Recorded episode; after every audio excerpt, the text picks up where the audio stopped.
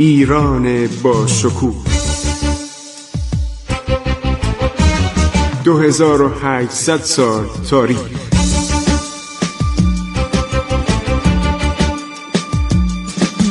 عبور از تاریخ.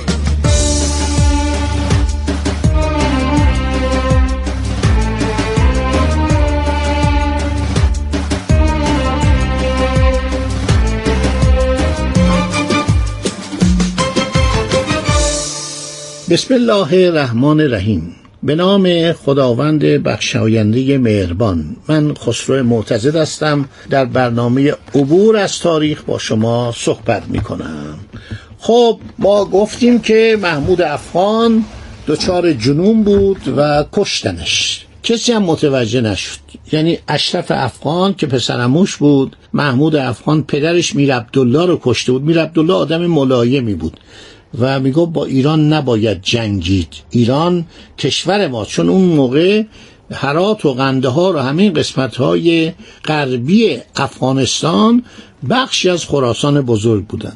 کشتش. محمود اینو کشت و محمود هم خیلی آدم زرنگ و در ابتدای کار خیلی آدم دو دوزه باز و در حقیقت به قول امروزی شالاتان بود. برای اینکه رفت با یکی از گردنکشان هرات جنگید. وقتی او رو کش دولت صفوی انقدر نادان بود انقدر اینا مستقرق در خوشی یعنی غرق شده در خوشی و خوشگذرانی و استراحت و شعر و شاعری و مناظره و مشاجره و بحثای بیخود در مورد همه چی بحث می‌کردن و درباره مسائلی که اصلا ببینید یه فرمانروا اجازه نداره. فرمانروا بود وقتش خیلی معطوف کشور باشه.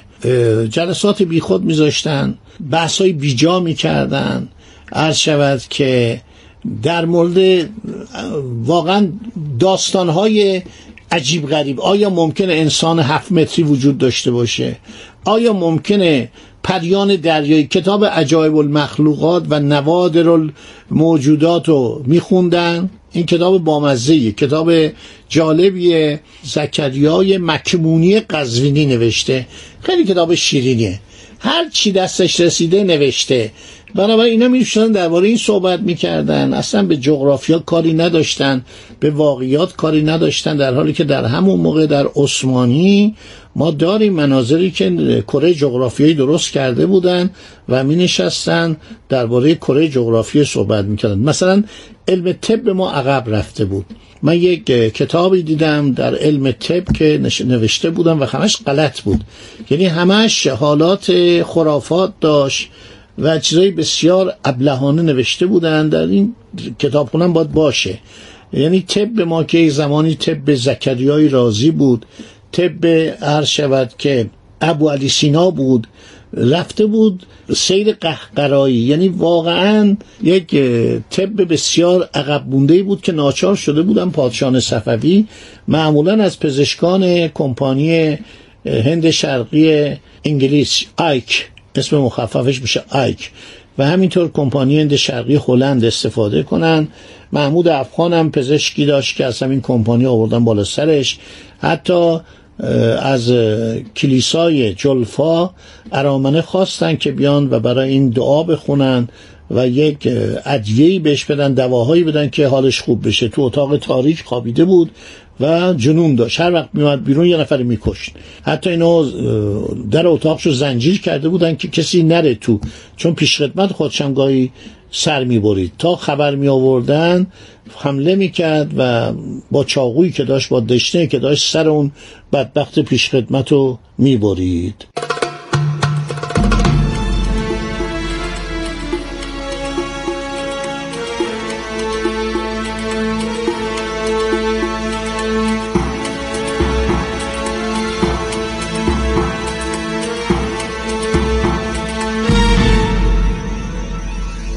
خب عرض شود حضور انورتون که محمود افغان دی رفتن و اینا خفه کردن. صداش هم در نیاوردن.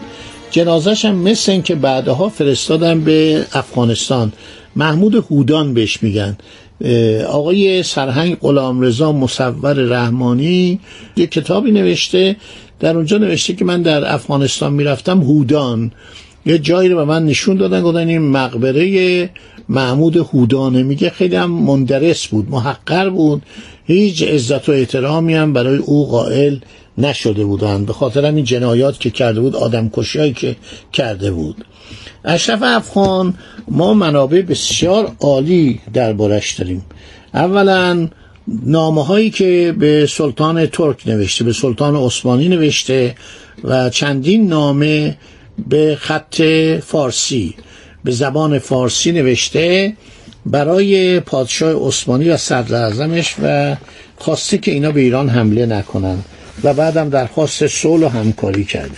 یکی از بهترین شواهد همون گزارش های کمپانی هند شرقی هلنده که آقای دکتر ویلیام فلور یک کتابی نوشته به نام اشرف افغان بر تختگاه اصفهان. این کتاب به وسیله آقای دکتر ابوالقاسم سری به فارسی ترجمه شده. کتاب بسیار خوبیه. من نمی‌دونم آقای دکتر سری از زبان هلندی ترجمه کرده یا از زبان انگلیسی. در, صورت ایشون آقای ویلیام فلور خودشم به زبان شود فارسی مسلطه و خیلی به گردن ما حق داره.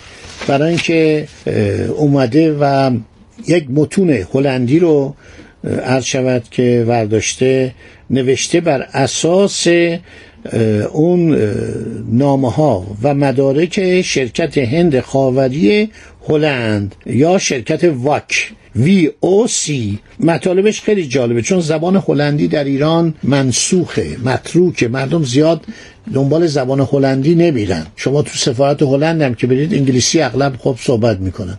من یکی دو هفته پیش یک کنفرانسی داشتم در عرض شود که دانشکده مطالعات جهان که بعد بسیاری از کارشناسان ژاپنی هم بودن مقامات سفارت ژاپن بودن.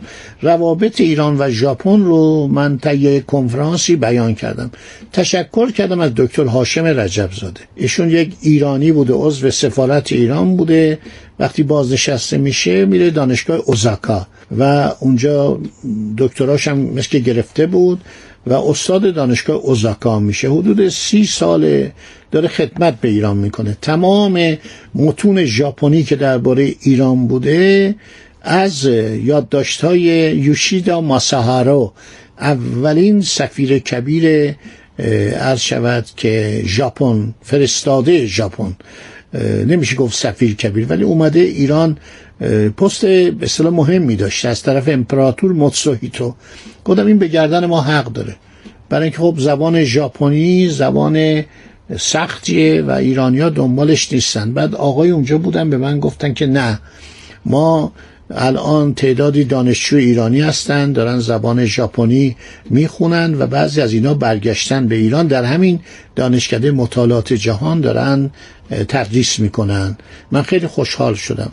گفتم یه حقی هم آرشیو هلندی ها از طریق ویلیام فلور به گردن ما دارن. برای اینکه این همه کتاب هایی که ویلیام فلور ورداشته بر اساس اسناد هلندی ترجمه کرده و مطالعه کرده تحقیق کرده این خب ما نمی‌تونیم. ما در ایران چه دسترسی داریم به کتاب های عرض هلندی؟ زبانی که در ایران شناخته شده نیستش. عرض که اینا گزارش های روزانه داشتن ژورنال داشتن. ژورنالاشون یعنی روزنامه. روزنامه که نه اینکه چاپ بشه گزارش های روزانه اصفهان و, و ایران رو میفرستادن برای اون شرکت هند شرقی هلند که یک شرکت بزرگ بوده. شما فکر کنید از جاکارتا از اندونزی تا هندوستان تا ایران تا آفریقا نواحی متعددی. مخصوصا همین قسمت های جنوب شرقی عرض شود که آسیا اینا مستمره داشتن. تو اقیانوس اطلس اطلس جنوبی جزایری مال هلندیا بود. و بعدم اینها همه جا بودن.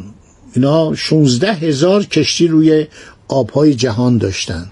و در ایران هم از زمان شعباس کبیر وارد عرصه سیاسی شدن. بنابراین این آدم های زحمت کشی هستن. خیلی جالب اینا رو نوشتن.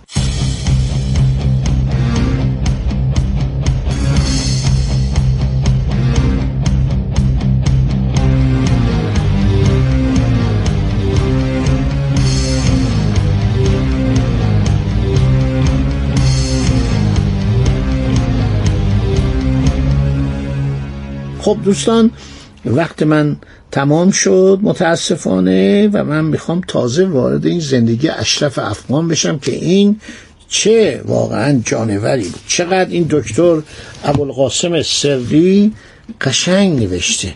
در اون مقدمه ای که نوشته که از آب گلالود حکومت دیرین سال صفویان که قرنی از تناسانی و آرامش را با سردارانی جنگ نادیده پشت سر میگذاشت ماهی گرفتند و نه همان از سرد نشینان سلف در ستمکارگی و خونریزی یعنی از اون عمال صفوی که مردم اذیت می‌کردند به مراتب در گذشتن به هم میهنان و همدینان خود نیز هیچ گونه عرض شود که ترحمی روا نداشتند به هیچ کس و هیچ چیز ابقا نکردند بلکه از فرد گرسنه چشمی بیتوجهی به اصول مردانگی و انسانیت جذبه مال و مقام و قدرت یک باره زمام اختیار از کف بیکفایتشان فرو نهاد و در این راه این تفلان یک شبه ره صد ساله رفتند کاروان ها از اموال قارتی و کودکان و زنان اسیر به سوی قندهار گسیل شد. باقیشو براتون در برنامه بعدی خواهم خون خدا نگهدار شما تا برنامه بعد. عبور از تاریخ.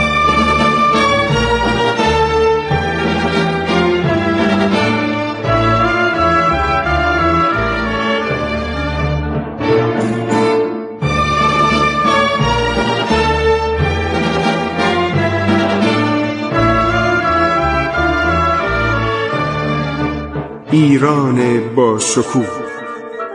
2800 سال تاریخ. سرگذشت ایران ما به روایت خسرو معتزد.